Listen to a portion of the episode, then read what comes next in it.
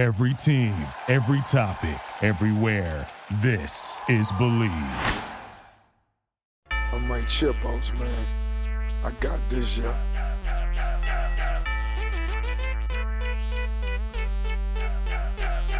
And now, this is the moment you've all been waiting for.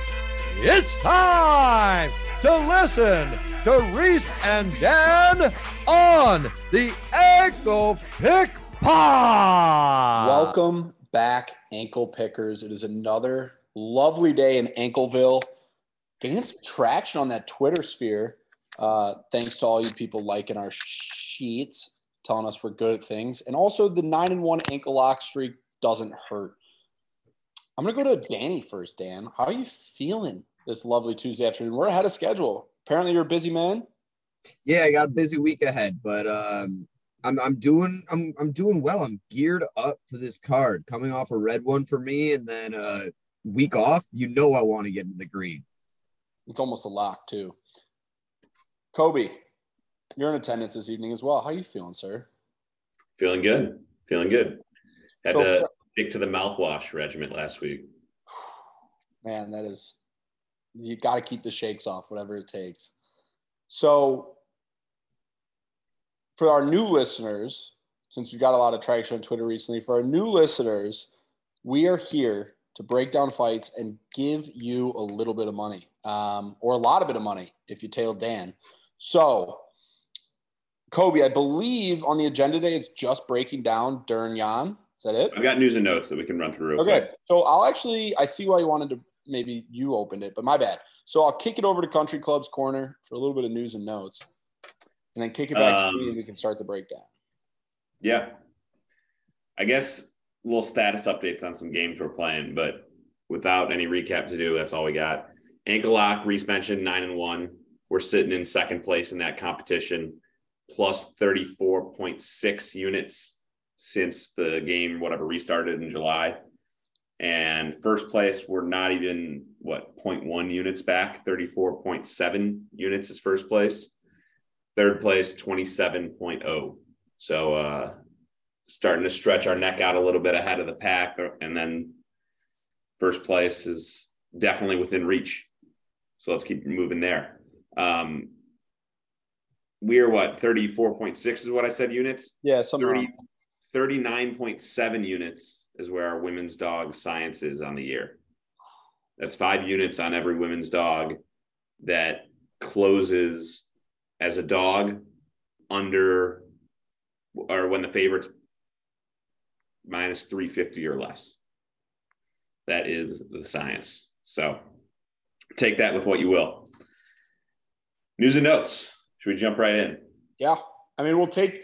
You said take that for what you will. I'll just take it as as winners. I mean, basically all I heard was plus X units, plus X units. That's what people show up. Plus units, and our listeners can hold our feet to the fire because we fucking say everything on video before it even happens. So, gotta love that. Because trust me, when we miss, we hear it. All right, let's uh, let's run into some, news and notes. We have a couple cuts. Um, Sara McMann's had an interesting week between the UFC roster watch. She was cut and then not cut and then cut again. But we have Sara McMann and Aspen Ladd both cut after their fizzled bout. What that was a week and a half ago now. Yeah, Aspen and Ladd is severely long overdue being cut. This is like her fourth weight debacle, in my opinion. And she's just not elite enough where the UFC feels like they need to deal with this. Where I know obviously with Khamzat, they're like, all right, we'll work around him, which is I still think it's a bad message. But with Aspen Ladd, she's losing fights. She's not cutting weight. She's not moving up to 145. Or I'm I'm kind of long overdue in my opinion. Man, McMann's 44, so And I I don't know who tweeted. I think it was either Ariel or Bronsteter, but I think a great fight would be Kayla versus Aspen next year in the PFL. I think they take advantage of that name quality of just kind of that tenured UFC roster spot. And with the Aspen Ladd weight misses, it's a good candidate for that Kayla division. It also would be interesting to really get a better picture of what Kayla Harrison's capable of. Hundred percent. Yeah. She's looking for tests. She's looking for names. It's tough to find bodies. It, it comes down to. 155 is ridiculous. It's tough. Um, Reese mentioned Khamzat. He tweeted earlier, later last week, um, that he's focusing in on 185. Yeah, I don't think you really had a as we choice. predicted. I don't think you really. I don't think you really had a choice, to be honest. Right. with you. Uh, you guys got any names in mind? Give him Costa. That's such a Yeah, easy, give him fun fight. Paulo. No. I, I love that. I mean, he would. I think he'd beat up on Paulo pretty bad, just because Paulo has a tendency to gas. Not that Khamzat doesn't, but I think I think Khamzat would be a problem. But I mean, I think where Khamzat might lose would be a guy like Bob Whittaker, who I'd be happy to take a dog there. That'd be a fun one. I think that he's probably a step away from getting Whittaker, but That's you never know. Who knows? Um, Daniel Rodriguez back in the octagon, real short or real short turnaround at least against Neil Magny.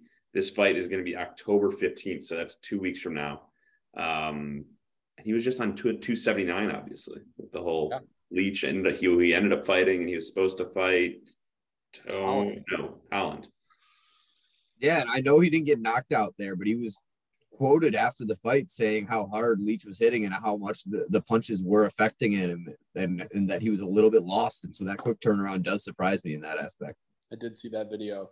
Uh, not to steal your thunder, Kobe, but also it's going around the MMA sphere that Kevin Holland actually retired.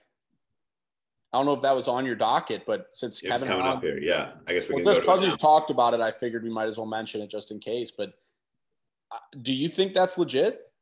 I mean, it came from him, so Yeah, there is more some like- legitimacy to it in the sense that you know he said it, but I don't know. I I find it like I don't know. I don't know that I'm ready to just believe that he's ready to rest on his laurels, and I will. I will time will tell. Obviously, this is the first for Kevin Holland, but how many times does an MMA fighter really retire the first time they say? It's, it's, I mean, more than any other sport, I think you get fighters to come back for more glory fights because that's who they are, the prize fighters.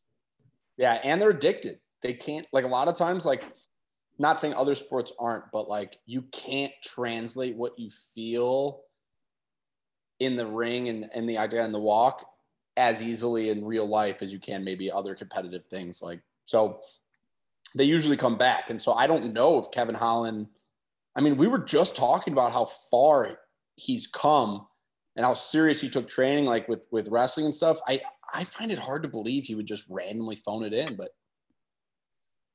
maybe. PFL fight to announce supposed to be on their finals card this year, and do we have a date on that? Dan, is that in Manchester? Is that right? Yeah, I think it's um oh, I don't know off the top of my head, but it's uh the Manchester part isn't confirmed, although Brendan Loughnane's the one who's uh kind of leaked it and, and the ties that he's got to Manchester are pretty obvious. But um I think it is November something. I'm, I'm not sure. I Yeah, look. I, I had November, but I didn't have an exact date on it. But anyways, Marlon Moraes, who just recently signed, and Shane Burgos, who also just recently signed. But Dan, I'll go to you first. I mean, it's it's an awesome fight if you're Shane Burgos. It's a kind of a tough contract to sign. Marlon Moraes leaving the UFC, hopefully gets a tune-up fight, can get back into the win column. Nope, you've got an absolute killer. You got Shane Burgos. Good luck surviving the first round. This is, I mean, I, I think it's going to be an exciting fight, but one one-sided. And that's kind of why I was so taken back by this fight is like Marlon retired because he didn't want to get beat up on anymore. And so then they just give him a fight that'd be a tough fight in the UFC. That was kind of like, wow, like there, dude, Marlon can't catch a break. This article is saying, by the way, November 25th in a to be announced location in the US. So I, I don't know about the whole Manchester rumor um, having holding. Uh, at this point, I think they should announce it. Well, I hope it's in the US because then, Dan, maybe you and I can uh, head out there. That'd be a Friday night. I know PFL's done Fridays, so that wouldn't be totally off the reservation, but that'd be the Friday after Thanksgiving, I believe, 25th. Hmm. Just for some context. Um, now, a couple more fights to announce. Derrick Lewis and Sergey Spivak, November 19th. It's a fun Anaheim. one. Two bald guys. Big names. Spivak's got a little bit of peach fuzz up top. Uh, RDA and Bryan Barberena, December 3rd, live audience in Orlando. Wow. I did not know that.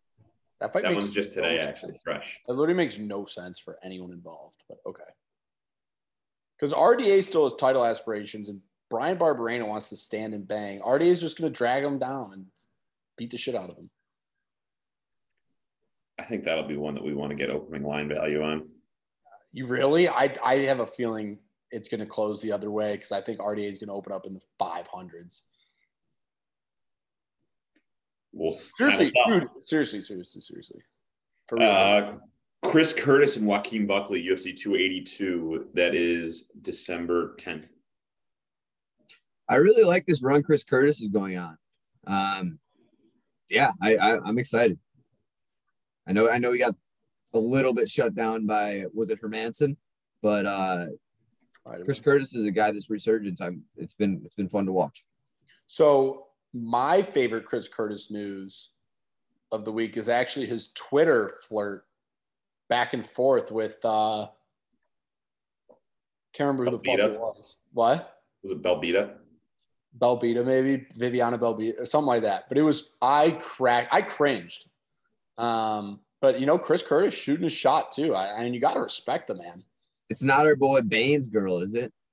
No, it was. I thought that's who it was. Oh gosh. Shout out shout out Bane. We're on your He side. was he was kind of semi involved too, or maybe he was just like retweeting them going back and forth. man. Uh, I hope he gets the girl in the end, and I hope to see him at the PFL finals. Um, couple more fights to announce here. Jeff Molina and Jimmy Flick. This is actually the first fight announced in for us in 2023. That's January 14th. Bearing the lead a little bit. Jimmy Flick, unretired, back after the flying triangle. I know we just we just talked about uh, MMA retirements, but Jimmy Flick was one of those surprising, just like went from prospect to not in the sport like that. And I'm happy to see him back. I think that this is a tough matchup for him. I've, I've heard that um, I've heard that there's some great grappling on both sides, and I know that that's what Jimmy Flick's going to want to look to do.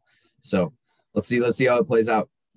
On side note, though, uh, the main reason why Jimmy Flick retired to begin with was for mental health stuff. So shout out Jimmy Flick. It sounds like he ironed that stuff out, and I'm happy to see him get his career back on track. He he was promising, like you said, Dan. His his submission game is, I mean, it's it's up there in the likes of like a Ryan Hall type, just unbelievable off his back. Last one to announce, and this one's probably not totally official yet, but we had enough rumblings that we're going to roll with it. Deiveson Figueiredo, Brandon Moreno, four. That's January 21st in Rio, UFC 283. I mean, it's a little bit stale. I love I love that they're going to Rio. I love that it's a it's a fun fight to bring. I love Figgy. This is going to be his fourth time in a row fighting Moreno without any fights in between. Like at least Moreno had Kai Kara France to break it up, and like I don't know, it's monotonous. I, I The real think loser, Figgy wins again. the real loser in this is Pantoja. I was going to say exactly that. Pantoja gets dusted. He's got to show up on that card though. Why? I feel like he's guaranteed next in line. He'll be on the card and he'll be also the whatever the title backup or whatever. I don't remember. But they're going to give him someone on the card then that's Especially if it's in Rio, that makes too much sense that he's he's, going to there. get. They're going to give him someone that's more feasible than like a, a really tough draw. Like I don't know if they're going to give him like uh uh honestly, Brandon Royval is a great example. I know he's fighting coming up, but like you you want to give Pantoja someone where he's not going to lose his title shot, right? What about a guy like Kai Kara France? Think that's too dangerous? I do. I do. I mean, it would put butts in seats. That's a fight I want to see, but like, I don't know, man. I think they both had their their uh, last fight on um on the same card that Moreno Kai Kara France far- card. You know what I want to see? I want to see them bring back uh John. Who's the guy in Bellator now who got the calf slicer and he's from Wales and he talks out of his side of his mouth like this? You know what I'm talking about? Brett Johns. Brett Johns. Bring back Brett Johns. Feed Fit Pantoja Brett Johns. I want to see that. Shout out Dana White. What about like a Matheus Nicolau? I mean, that's that's handleable. Oh, yeah, he can handle that. But like, I'm trying to go through Brazilian names. right? But regardless, Bon- Bon as Reese likes Bon to say, Green. we got to get Durinho, our boy, on that fucking card. Please, dude. Against Jorge, please. Anybody. I would love that. dude. Give Durinho some fresh blood, dude. He's hungry. He's 35 or 36. Just feed the man. Feed the man. Durinho Jorge as a co-main is makes for an awesome card. dude. Main event. Fuck that. Makes too much sense, Kobe. You, you It should, be the, it should be the main event, and the flyweight scraps the co-main. I would be more Durinho, excited for Put that. the BMF on the line.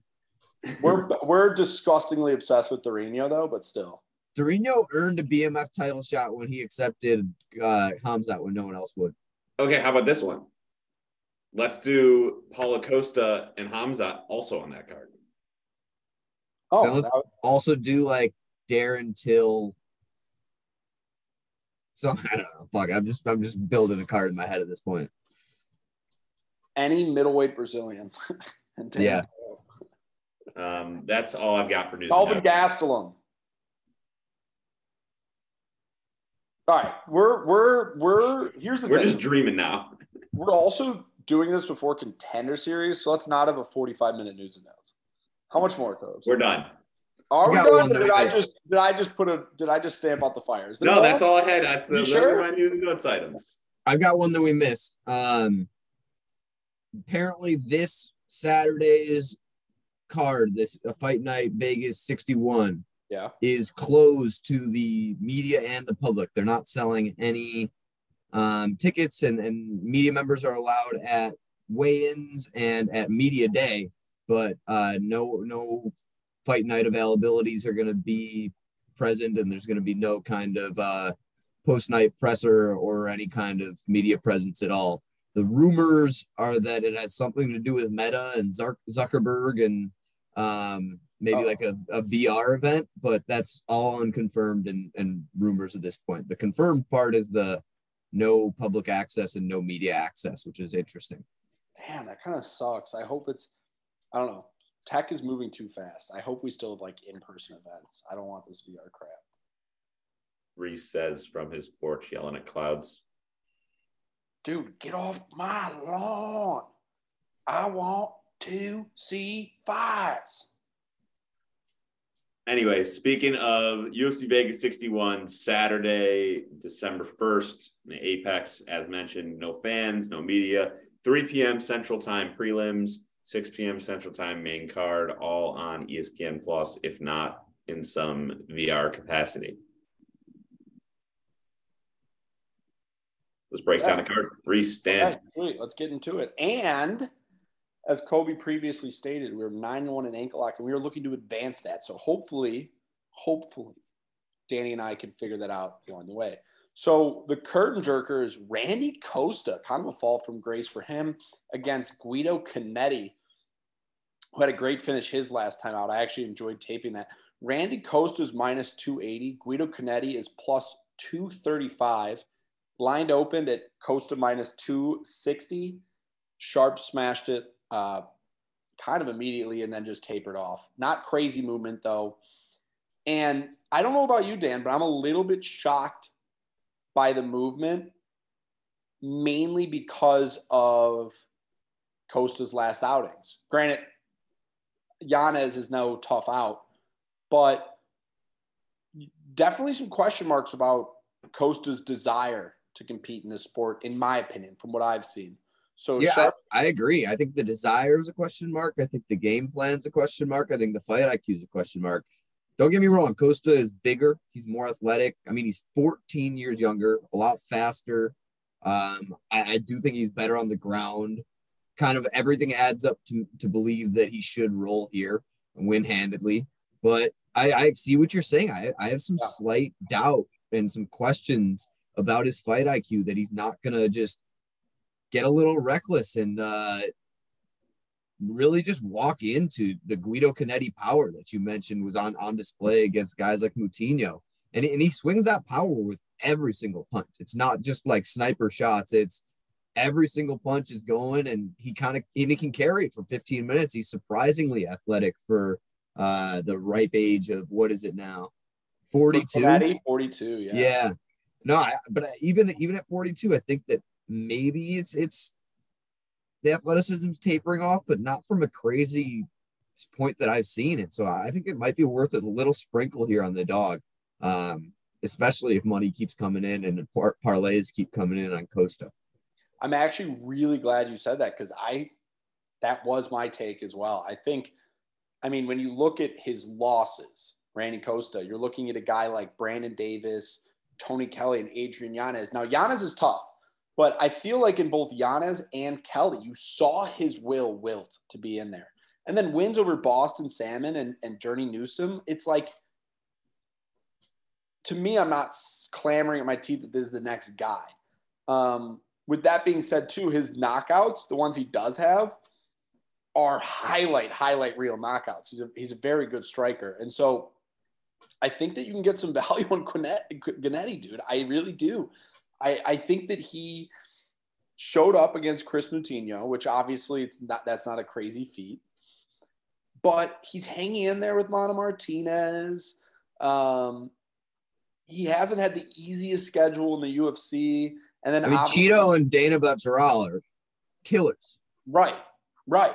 And so I think that you're getting a guy who has more experience and a guy who has power, like you said, and has decent stand up and can mix in wrestlings against a guy who wilts a little bit, fatigues a little bit. I don't know, man. I think that that's a dog spot. I think a lot of parlays are going to get busted on this one. I really do interesting early in the early in the night to have parlays busted, but I don't People know. are always looking for that minus 305 to add or whatever the fuck. For me, for me, it's just a sprinkle. The 14 year age gap is a ton. And and we see it all the time. It's just this is no. a sport where sometimes you do fall off a cliff and it's not visible in your last fight. Yeah, if this is tracked for me, we're talking 0.5 units max. Like I'm mm-hmm. not saying I'm going nuts on it, but yep. I, I like it. I like it. Uh, Julia Stoliarenko versus Chelsea Chandler as a second bout on the card. And science will tell you that there is no pick here because it's minus 115, minus 105. 115 for Stoliarenko, minus 105 for Chelsea Chandler. And the line opened at Chelsea Chandler minus 115. And when I mean steady action, I mean steady action. It's just a straight slope um, towards the Stoliarenko side. So I definitely need to do a little bit more tape on this. Um, this isn't one I've gone too deep in, but mm. immediately knee jerk reaction. I think I like the Chandler side a little bit. It is at catch weight. Um, I think it was because Julia was stepping in on slightly short notice. Um, mm. For someone, I can't remember who this original fight was. Let me see if Tapology has it at the bottom. Uh, yeah, Leah Letson was the initial okay. initial fight scheduled, and um, I do think that that's going to be an advantage for Chelsea.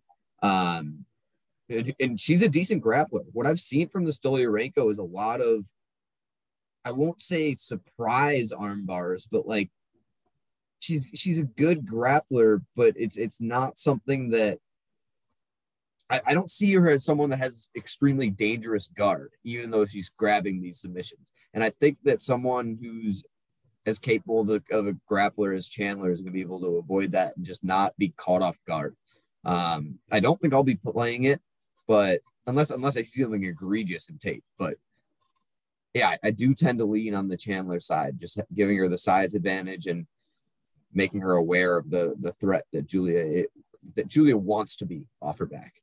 Interesting. I'm not even gonna add anything to be completely honest with you because I tend to tape these women's fights last because I'm such a believer in the science. I don't want to take away from time from act like real opportunities I think we might have. So I'm not even going to add much.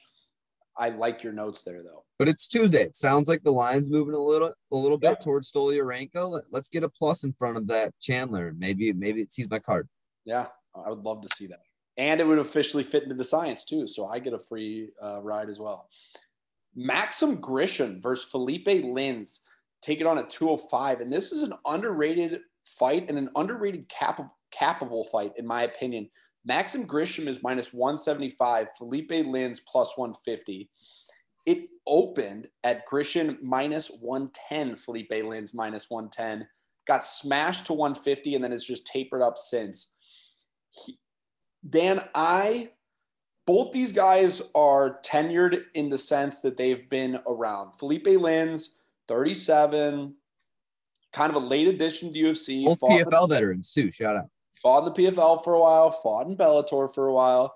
And then Grishin on the other side, exact same situation. Fought the PFL for a while, gets the call to UFC at a later age, fought in Russia for a while. And so you got a couple guys on the tail end of their career. It's a very good matchup.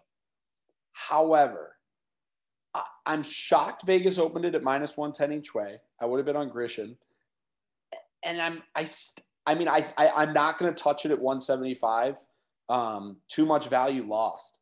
But I, I am on the side of Grishin here, man. I really am. And I hope you see it similarly, but I think Grishin can is is more complete. And I think Grishin can grind on him in the clinch and even win he might even win the exchanges on the feet as well. Um, I, I, I lean Grishin here strong enough where if it was minus 110, we're talking two units, but I, I moved I moved too late on this. Um, and I it looks like I missed any sort of value I was gonna get. The line opened at minus 110 on the 31st, and it, it was at minus 115 by or 150 by the third. So I had a couple days there and I missed it. And now the fact that I missed the 150, I don't think it's touchable. Um, but I'd love to hear your opinion. I'm I'm not as strong on the Grishin side. I was all over him at uh, 271 Houston. That was the Kobe the Adesanya Whittaker card that we were there for. And he fought William Knight, who missed by like 12 pounds or something egregious, yeah. and just looked like I mean, William Knight looked like the worst version we had ever seen of him, and Max looked like he was not that much better. Um, he did grind on him, like you were saying that he can yeah. against Lins. I'm just not sure if I if I have that faith. I, I kind of see that as the game plan he needs. I don't think he'll win the exchanges like you do. I, I although the hand speed for Lins isn't there, um, I do think he's got more gas in the tank than Grishin here. They're both they're both just old. I, I don't look forward to betting on this, and I'm probably not going to bet on this fight at all. But um, I am a little bit worried the more that it climbs, um, just why people are confident on the Grishin side. I'm definitely not betting it now. But the reason why I would be betting it at like minus 130 or 150 if it does tail back for some reason is for two reasons. One, I think Grishin's game plan could be executed here up against the clinch. But the other thing mm-hmm. And the more important thing, in my opinion, was I kind of washed that William Knight fight due to the weight misses. I almost didn't put that much weight into it. And whether that's a mistake or not, I don't know. But I didn't feel like Grishin was as washed given the circumstances. But yeah, I mean, I thought that he should have rolled way more than he did. And I remember sitting there thinking, like, what is going on? This should be easy. And you're but, looking at two old guys at light heavyweight. I, I think passing's the safest. Two old guys um, that have spent time at both heavyweight and light heavyweight, making light too, heavyweight. So it's no, it's who, who's going to make it? How are they going to look? What's the gas tank like? A lot of questions for me. I don't see myself betting either too. side. The other thing too is there's no real edge on over uh, or totals because you could see Grishin grinding them out in the clinch, or you could see them standing in the pocket. Like there really is no way to tilt this fight. So I would stay away. Um, Brendan Allen taking on Krzysztof Jotko. And we've had mixed results on both of these gentlemen. But Brendan Allen finds himself at plus 100. Krzysztof Jotko minus 120. Line opened at Jotko plus 105 and has flipped on its head pretty steadily. But with Jotko, you're talking about a guy who who is no stranger to being the underdog. I mean, he was just plus 105 against Gerald Meerschaert at Open. Um, it, he did it, it, it did get smashed up, rightfully so. But Brendan Allen, I don't know if he's been an underdog yet. He was no, that was in a grab, but he has not been an underdog yet in the UFC. Um, oh no, Punahele he was, but nonetheless, the the point is, is you're looking at a guy who I'm shocked he's sitting here today as the dog, but like I opened with, we've had mixed results on Brendan Allen, and I'm not betting this fight. I taped it like religiously. This is when I focused the most on. And the what I got away from it was I don't know how to predict this because there's two different versions of Brendan Allen you get, and there's two different versions of Jotko you get. So if someone had a really strong conviction on one or the other, I would say go for it. Just hope the best version of your guy shows up because if the worst version shows up, it's going to be a quick night for you. Yeah. No, I really don't have a ton to add. I think it's going to be a very close fight. Uh, like you said, for some reason, I've got this bad taste in my mouth about Brendan Allen, even though he's 26 years old and is seven and two in the UFC, which you say that out loud and it's really damn impressive. Um, it's funny because and the two is Chris Curtis and Sean Strickland. It's not like the Right. two is Sam Alvey and uh, whatever, like GM3. It- it- well, it's that's like what, that's what's so funny is we were on him for Strickland and Curtis, and then Alvey and Malkoun cut it way too close for comfort in the first place. Um, so it, we, yeah, but you're right. He's more impressive than it feels like for us. and I so did- much room to grow. He's 26. I like, and and for that reason, I am. T- I, I find it, like you said, tough to pick a side in this fight. Um, just with neither fighter being at that really elite level, but both kind of knocking on that door for a while now. Yeah. And what I'm more excited for, to be honest, is to see the progression of Brendan Allen. Because if he wants to be that top 10 guy at in when he's in his 30s, like or late 20s, he's gotta he's gotta get past guys like Jotko, whether it's in the grappling or on the feet. He can't be such a fish out of water on the feet. So I'm more excited from a prospect perspective than I am from a capping perspective on this one. Yeah, I agree. So Dan, I, I thought I need you to talk me out of something here because I thought uh, Joaquim Silva against Jesse Ronson. I thought Joaquim Silva could be a spot here because the line currently sits at Silva minus 145, Ronson plus 125. And it opened at Silva minus 170 and has actually come towards the Ronson side. Now, there's nothing on film that made me go, okay, I need, I'm rushing to give my ticket for for Silva. I mean, he got smoked by Rick Glenn, who obviously I'm a huge Rick Glenn guy. Yeah, that's not a terrible loss. Rick Glenn's great. Got smoked pretty bad by Nasrat. Now, the Jared Gordon fight, I was in the stands for. I was at UFC Milwaukee then, and he just come off a really good grappling win against Neil Magny.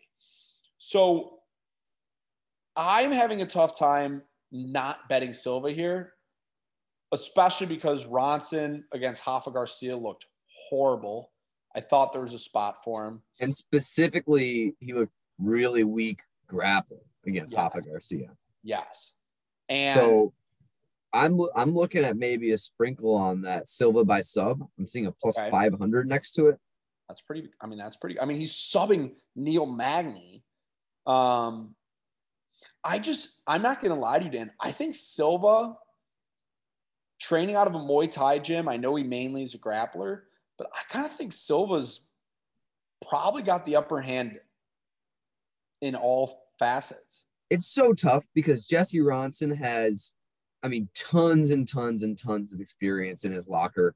He's fought his whole career in some really, really close fights with some tough competition. Natan Schulte, uh, Nicolas Dalby. Well, even his And- old UFC, yeah, his old Right, UFC right, right. too.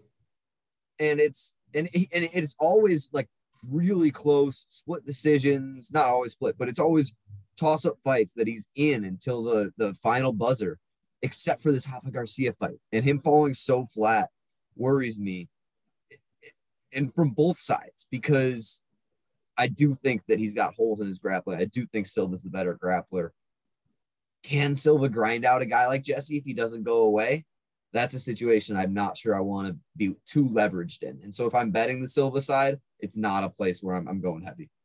So instead of a three units or two units at Silva minus 145, you feel more comfortable at a half unit on Silva by sub. Half unit Silva by sub, and then maybe a unit straight. Maybe Okay. a unit and a half straight to cover that 145. But yeah, this is a fight in particular that jumped out at me at open, and almost so much so that it kind of scares me. Um, the fact that there hasn't been a ton of the, that there's been line movement in the other direction, the fact that 11 and three versus 21 and 11, the fact that a guy, I, it's it it it worries me a little bit. But I think that the reason why it's priced accordingly is because of how bad Silva looked his last two times out against Nasrat and Glenn. it, the it, but those aren't those aren't bad opponents. And this is the last thing I'll so say. The version of Jesse Ronson that shows up again that showed up against Rafa gets subbed in the first round and gets Silva. I agree. The the other 20 versions of Jesse, and it's a really close fight. And so I, I don't know how I feel about And here's here's the other thing, Dan. You mentioned that in for the older fight with Grishin, that in UFC or uh, Cannetti, Cannetti, that in the in, this sport in mixed martial arts, the cliff just hits you. Mhm. Ronson's 36, man. The most the 36 year old version of of Ronson that we saw looked fucking terrible, Yeah, no lie. and, and that's kind of what made this jump out of me in the first place. So that could that's going to be a spot for me on an attract on a tracked wager. Um, but the price seemingly keeps going towards Ronson, so I might stay put. Jessica Penne versus Tabitha Ricci at 115.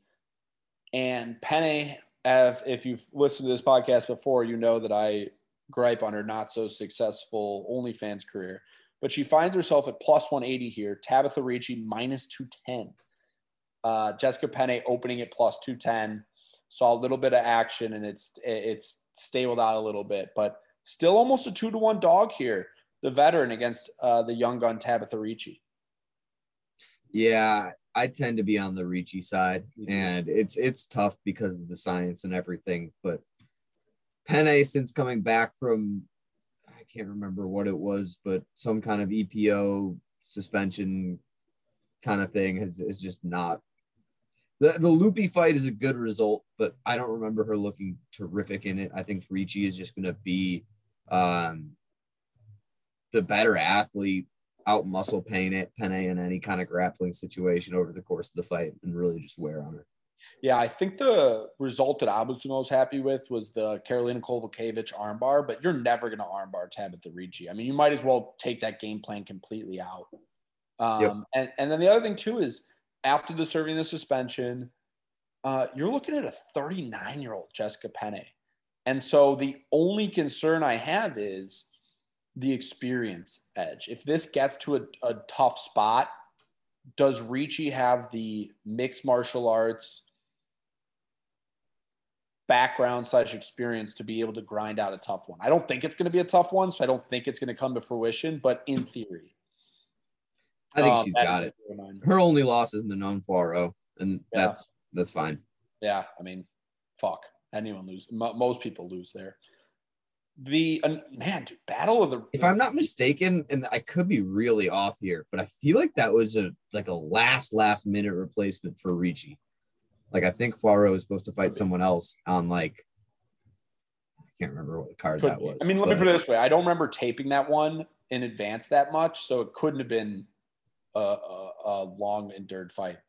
Okay, An, a, battle of the retireds here. Aleksei Oleinik is taking on Ilir Latifi here at 265, and the line here is either Latifi minus 175, Aleksei Oleinik uh, plus 150. Dan, I know we talked. Oh, and it opened at Ilir minus 200 and has come down a, a little bit. Dan, I know we talked about this on Set the Spread. This was one we set the spread on, and I can't remember where everything lied, but you were saying you were going to sprinkle the Oleinik side. Um, now that it's Tuesday, where's your thoughts at on that? I don't know if I'm still gonna sprinkle. I, I still think that the sub threat is always there. It's tough to bet on a dinosaur who's sub or bust. Um, even after pulling it off against Jared Vanderaa, I mean, if he doesn't pull it off, he's not getting this fight. He gets a pink slip. Um, I think if Ilir avoids the sub, it's his fight to lose. But there is something to be said about what I mentioned on Set the Spread of this fight's been scheduled now three times. And the first two was Latifi illness, Latifi withdrew. Why you why you running, Latifi? Yeah, but if Latifi was really running, he just wouldn't take this fight. Like I think uh, it was Alan Patrick against Mason Jones, who they rescheduled it, and then Alan Patrick's literally like, "Dude, I'm not, I'm not doing it. I took away out. I'm not doing it. You can fuck right off." And I think he actually might have gotten cut, but nonetheless, he said no. Uh-uh. Uh, Mhm. Latifi's still stepping in there. That cage is going to get locked. Latifi coming off a Tanner Boser win too, and grinding out a unanimous decision against Derrick Lewis. Like he's definitely undersized for heavyweight, and I'm not going to pretend like he's not. But he's decently talented, beating Tyson Pedro. OS. He did win that that Derrick Lewis fight. I do like to mention that every time it's brought up. That There you was go. fully like Dallas you judge.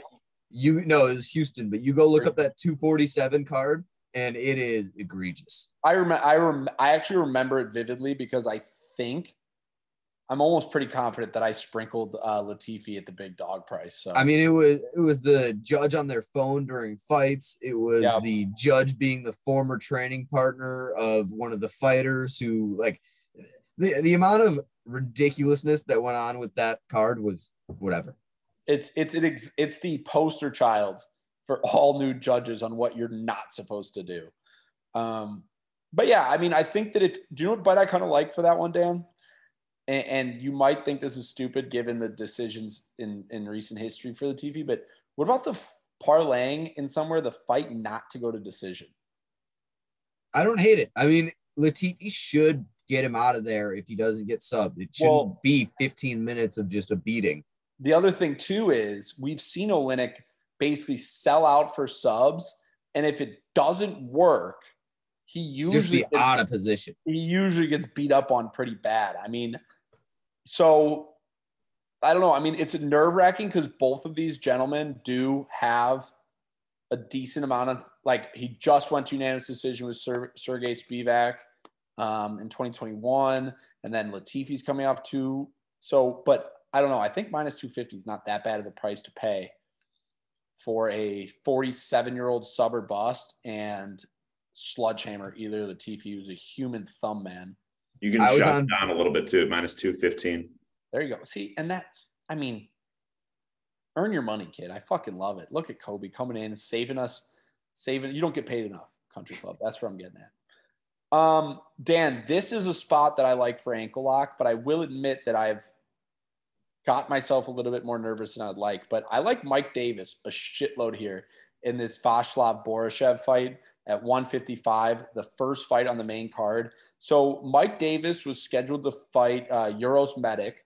Fight got called off, not sure why. And that line was minus 175 plus 145. Well, coincidentally enough, they found him a replacement, Vashlav Borshchev. Fight opens at the exact same line, minus 175 plus 150, uh, or minus 175 plus 145. And um, it, it, it didn't open at that. It settled at that. It opened at Mike Davis minus 250. I am significantly on the Mike Davis minus 250. Now, here's here's the deal. Vashlav Borshchev, he he fights out Team Alpha Male. He is a, I believe his foundation, and Dan, you can correct me, is mainly kickboxing and stand. Oh, yeah. stand- He's an incredible kickboxer, Incredible former kickboxer. K1 champion. former K1 champion. There we go. And so he's a phenomenal kickboxer. And I think the reason why he chose Team Alpha Male was to help him with the wrestling. Um, Well, he's the striking coach over there. They might have chose him. right. We don't know exactly know how they met, but he's, he's yeah, he's the striking coach. But at least for his transition to MMA, which apparently apparently is recent, started in 2019.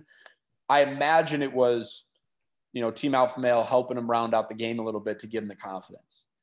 Okay, people. Mike Davis has a generic name. Mike Davis got subbed by Gilbert Burns and lost to Yusuff on Contender Series, and, and people might not, you know, talk much about Mike Davis. Mike Davis, dude, is a fucking killer.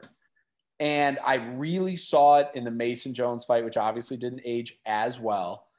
Um, and obviously in Thomas Thomas Gifford, it was one of the worst no stoppage. I mean, people were screaming for him to stop that fight because Mike Davis was beating up on him so bad. Um, and he had moments in the Gilbert Burns fight too, which obviously aged incredibly because Gilbert is God. But I think that okay, here's what's crazy. I actually think that the speed advantage is in favor of Mike Davis. And I think that if this stays on the feet, I think Mike Davis will actually be okay. But, and here's the huge but after seeing what DeCasey did to Vashlav Borshchev, Mike Davis could. I mean, Mike Davis shot and took down Mason Jones. If he shot, took down, and beat up Mason Jones, he will fucking shit wreck Vashlav Borshchev if he shoots and takes down. I love Mike Davis here. I don't know about my finish, but Mike Davis will see my card for at least two units, and and it would take a lot of convincing, Dan, for you to get me off that. Yeah, no, I'm, I'm on the Davis side too. It actually worries me how convicted, how, how much conviction we both have.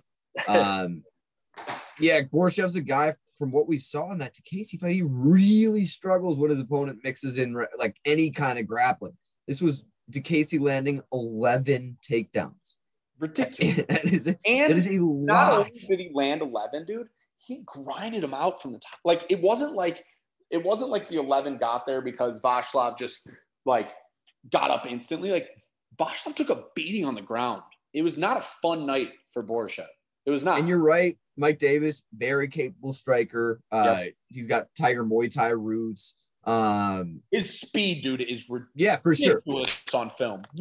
Ridiculous. I'm not worried about the striking one bit. I will call him a fat idiot if he stands and bangs with Lasha for 15 minutes. I- he, has got to mix in some takedowns. And you would be in the right to call him out for that if he does savagely stand and bang. But at the same time, We've never I- seen him have game plan issues or fight IQ like lapses. He- he- that's not a quality that he's shown. my only fear, I'm just my yeah. only fear, like you said, is it stays on the feet and he gets caught. Because outside of that, I think that if he's losing the round on the feet, he could dump Vashlav on his butt. Round one. Um, I, I this is one that I have a ton of conviction behind. I and that Muay Thai is just such a better base for MMA striking than K1 kickboxing. And the thing it- too about- standing so heavy on the on your on that just that kickboxing stance. The thing too that's so crazy is it's like I agree with you, but it's like when you're making that transition from K1, you do not expect. I mean, we're talking about a guy in Mike Davis who's not only Muay Thai, but his foundation in boxing. I mean, he is sign- like he is so fucking fast and crisp. I, I, I props to uh, for taking this fight on short notice. I don't think Vashlav is as scared as I am for him. But like, dude, Borshchev comes in with 69 reach. Um, Mike Davis is like 74 inch reach or 70, 72 and a half. I'm, t- I'm telling you, man, I really like this one. Uh, I'm trying to talk myself back and find out all the reasons why Borshchev could win so that I don't go bankrupt on one fight. but I Feels really, like an ankle lock. I would, uh, yeah, I would ankle lock this right now. I don't know if Danny has a better feeling up the card, but Mike Davis, it would be a, it would be a, a travesty if he lost this fight. Mike Davis is that guy, um, and I think that outside of the submission laps, you're talking about a a, a tough top 15 guy that I wouldn't want to face personally. Like I think Mike, and Slava Claus has a 0.0 like percent chance of submitting Mike Davis. Right. And on top of all of that, you give me a team alpha male fade. I mean, give me the dotted line on the paper. All right, good. I'm really glad, Dan, that you were on that side because I have a ton of conviction here, and I was really scared you were going to be like, I'm actually on the Borshchev side here, but I knew you wouldn't be because of that last outing against a Casey. Okay, so enough, you know, Mike Davis praise. John Castaneda is taking on Daniel Santos here, 140 catchweight bout. Um, both these gentlemen usually fight at bantamweight, so I'm not sure the situation. Dan, you might know better than me if there's, or Kobe if there's news involved. But John Castaneda is minus 180, Daniel Santos plus 155. Lined open at minus 150 for uh, Castaneda. And there's another one that it, it seemingly got beat down pretty fast. Opened on the 31st, and it was already at 200 by like September 1st. So it, it got hit pretty instantly. Um, but yeah, a lot of love on the Castaneda side, which is the side that I found myself. But I, I will admit, Dan, it was not with as much conviction as I thought pre tape. It's more of a Daniel Santos fade for me. He he, he for me, he's a, out of Chute Boxe. He's a training partner of Do Bronx. But without that connection, I don't really see that he's fighting in the UFC. Um, his record does not speak for himself. I mean, he's a 27 year old fighter out of Chute Boxe and he, he's got 11 professional fights. If you know how those Brazilians do that, like Yeah. right there is a little bit of like a really your coach said oh, like only fight this many times. And I mean, the, the level of competition is just, it's, it's not there. But it's Um, not as bad as a lot of records you see. I mean, like his last, let's go five fights. His opponents 19 and 8, 8 and 0, 4 and 1, 9 and 2, 7 and 1, 7 and 1. Like it's not like he's fighting these 0 and 10 trash cans. It's not Uh, egregious. It's not as egregious as, as the next guy we'll talk about in the next fight.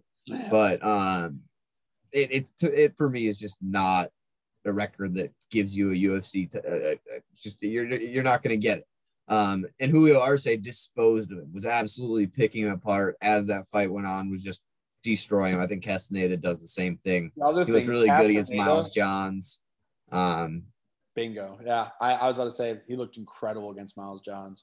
Yeah. So for the listeners, what's your angle on playing this? Is it I think if you can find a spot under that 200, you smack it. I'm seeing like a 190, 185, uh, like a like some fringe places if you have access to legal sites. But I think that if, if it's right around there, I'll probably place it, but not so heavy. love it.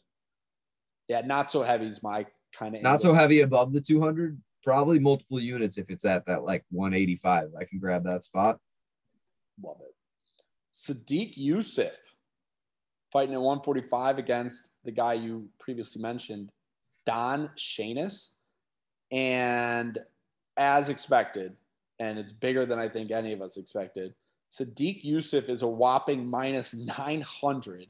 Don Shainis plus 625. It opened at Sodiq minus 550 and has come down. Some books have it as high as like 11, 1200. Um, but what's wild here is this is a short notice replacement for Yusuff, I believe, because he was on a different card and got bounced to this card. And then Was he supposed to fight Giga?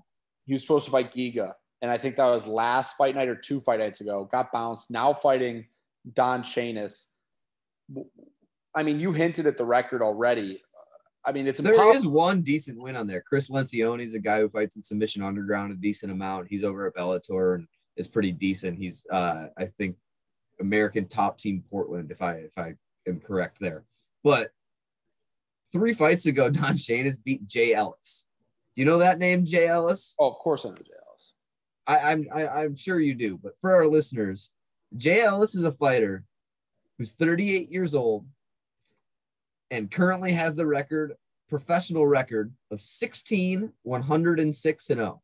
Yeah, that's real. And the the reason why I know him is pretty much just for the meme aspect of when you're on Tapology and you're finding like opponents and you keep going and all of a sudden you just He's got multiple like 20 fight losing streaks. Oh yeah.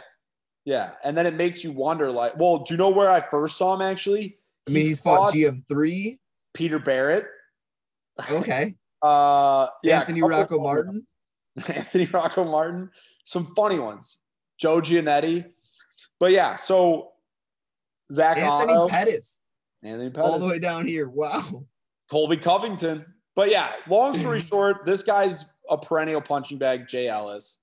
So it's and, and it's one of those things that like you see Jay Ellis on a guy's record, especially recently, and to me that's just red flag immediately. Like, oh, like what are you doing fighting Jay Ellis like two years ago? I don't know what to tell you. Cody Fister's not this year, bad. sorry, April, April 2022. Don Shane is Yeah, he just the body. But I mean, how it- you it- can fight Jay Ellis I mean, and make before- your UFC debut in the same year. before we make Jay Ellis famous, um, there's no way to bet this, right? I'm not crazy for Yeah. saying Oh yeah. that. The line, line's bad. way out of whack. Yeah. I mean, maybe not out of whack, but like I don't even think it adds value to parlays. It's just tough. It's, it's Yeah. not a great. And Yusuff, dude, really didn't look that great against Caceres. Like, I don't trust him to get the finish. He hasn't gotten a finish in like he's he, in a while. Um, so I don't even. I was thinking that could be an angle, and I don't even think that's the right angle to take, to be honest. Yeah, I mean, skill wise, he should be finishing him. That's not who Sodiq has been in, in his past couple fights. He's Yeah.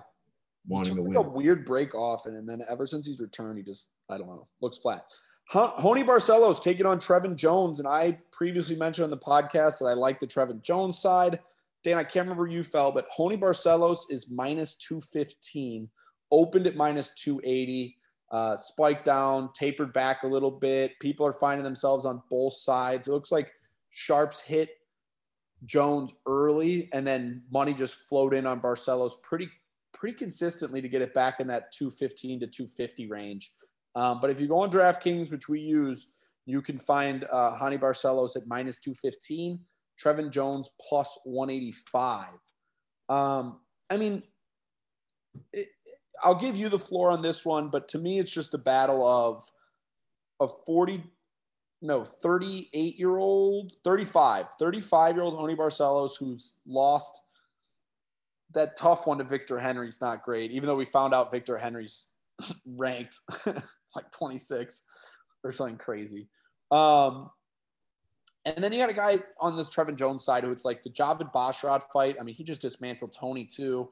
Um, like the Mario Bautista win is is impressive to me. The Tiver Valley of win is impressive to me. The that, I, I, let's hold back there. You don't remember that fight correctly.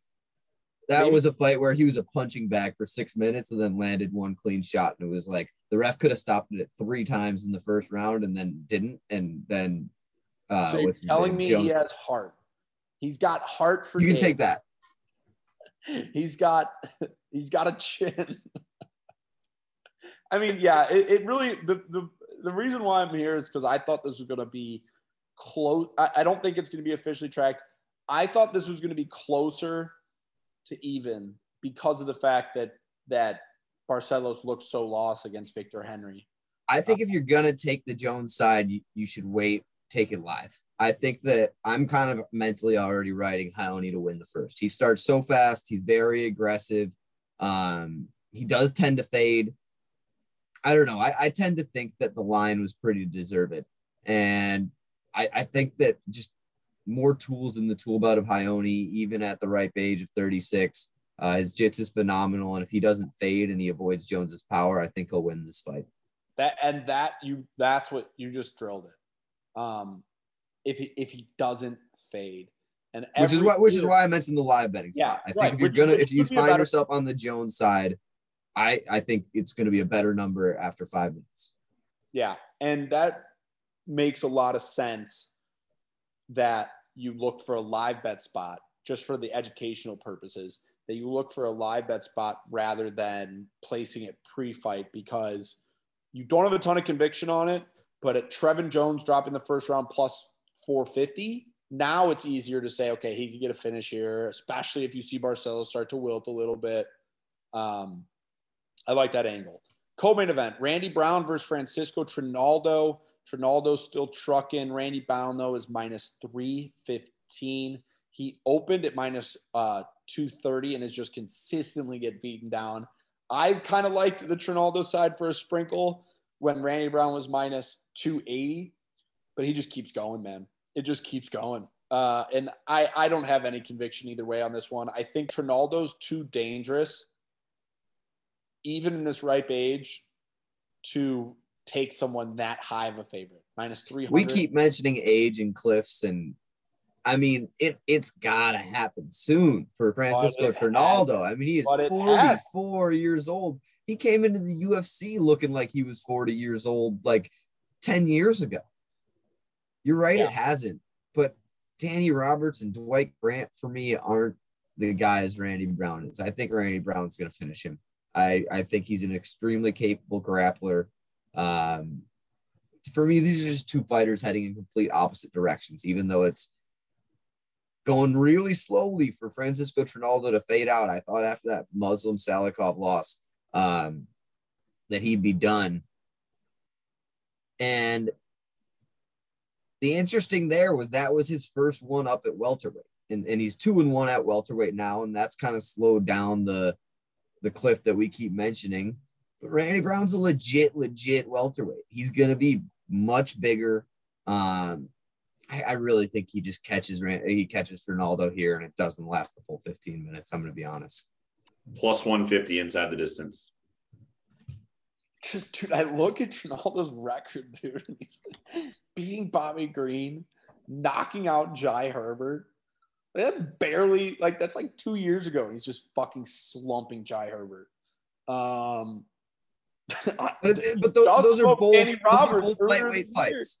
He just spoke Danny Roberts earlier this year, dude. Uh, I love Trinaldo. I won't be riding this. Danny, are you taking that plus 150 or no? I, I I probably will. I lost money on Danny Roberts this year. I'll, I'm probably going to be on the fade Trinaldo until fade train until- Okay. That I- might that I- might be a losing that might be a losing strategy, but I think I might be already there. I He's love 44. Yeah, Come Kobe, on. Kobe, you can uh, speak about why your face just lit up. Where do y'all see the first knockout Oh, of I, the contender well, I- series? I saw it. Nasty, nasty. I'm- I'm looking forward to watching it with sound. Yeah. Um, I'm excited to watch it with sound. it's it's nasty. It's nasty. It's uh so we're for those wondering what's going on right now, not to spend too much time, but contender series started and you know, we're not gonna miss any fights here. So quick finish. What do you think about the uh, theory that there's an under the table deal that's already signed where Nichols already in the UFC and it's kind of a handshake deal where they're just like, hey, plug our uh, last fight night or our last contender series of the season and uh, you'll get a bump from it. I don't know. The reason why I don't even think they need the under the table deal is because Nichols not going to lose. And so why give him money when you can just invite him back anyways?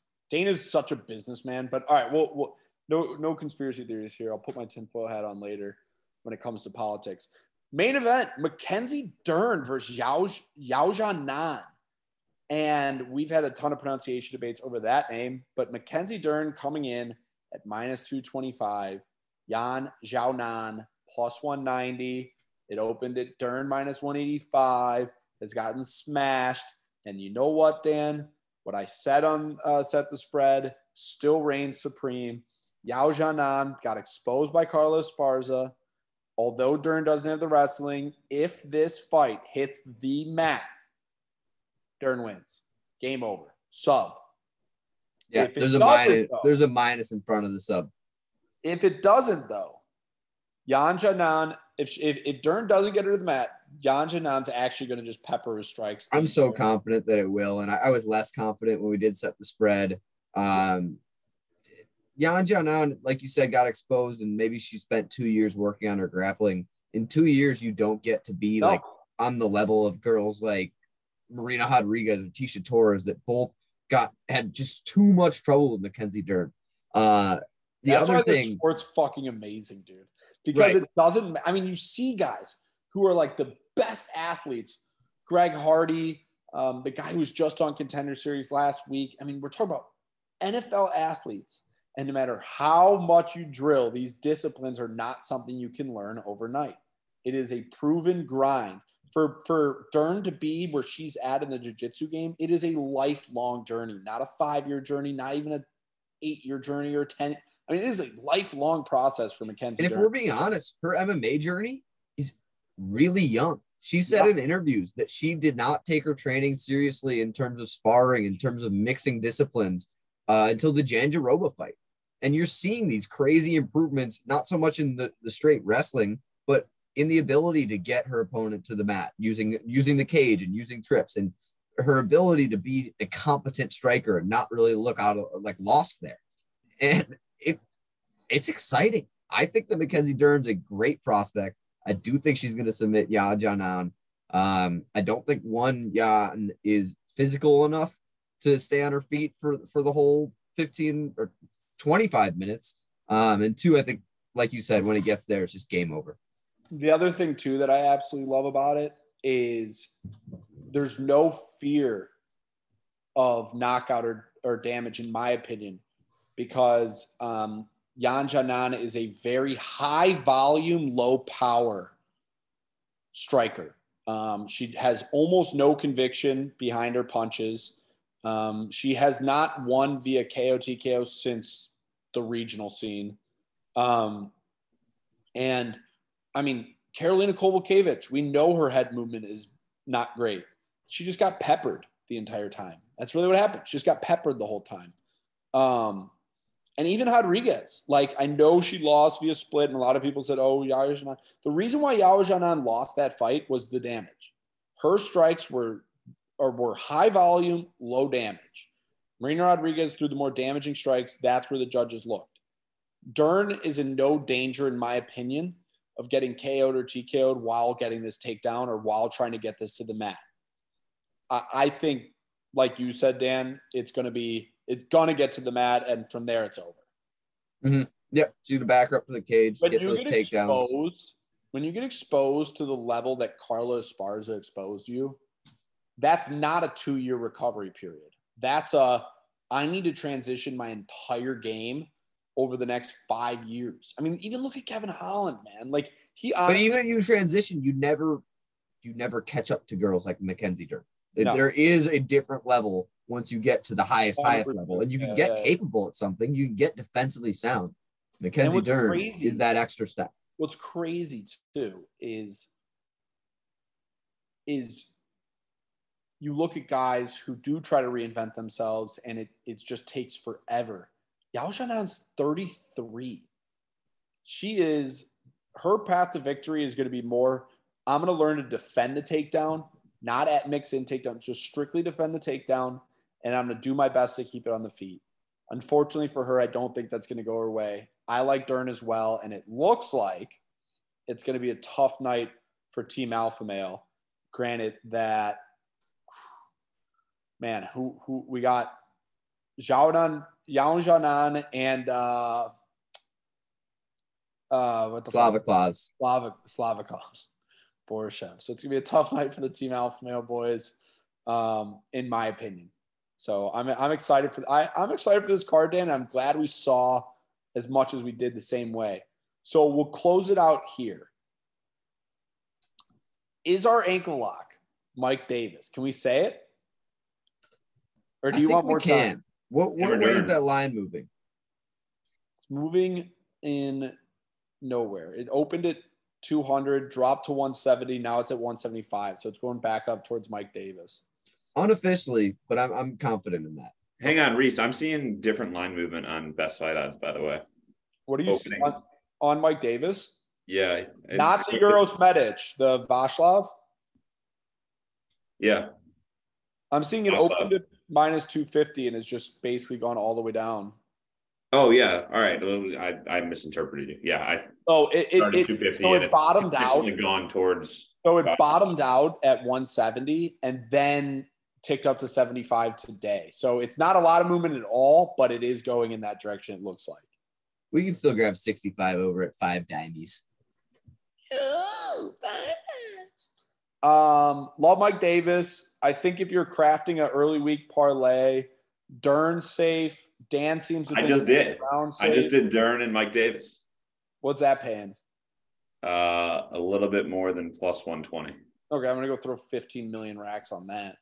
What about a Dern, Randy Brown, Castaneda? Hold on. Dern, Mike Davis plays 129. Then You add want Randy Brown Castaneda? and Castaneda. Yeah. Castaneda plus 257. I love that. I love that Dern Mike Davis parlay. I'm actually placing that tonight, and then I'll add that onto the bet tips. Um, honestly, an unbelievable episode. Enjoy the Tuesday Contender Series fights to you two gentlemen. To all of our listeners, we love you all very much. Sign out for us. I haven't heard Danny do it in a while. I feel like based on the set the spread record. So Danny, go ahead. That's done. Ooh. All right, yeah. Let, let, let's get out of here. In honor of that knockout, the Brazilian. Porra, isso. Isso porra.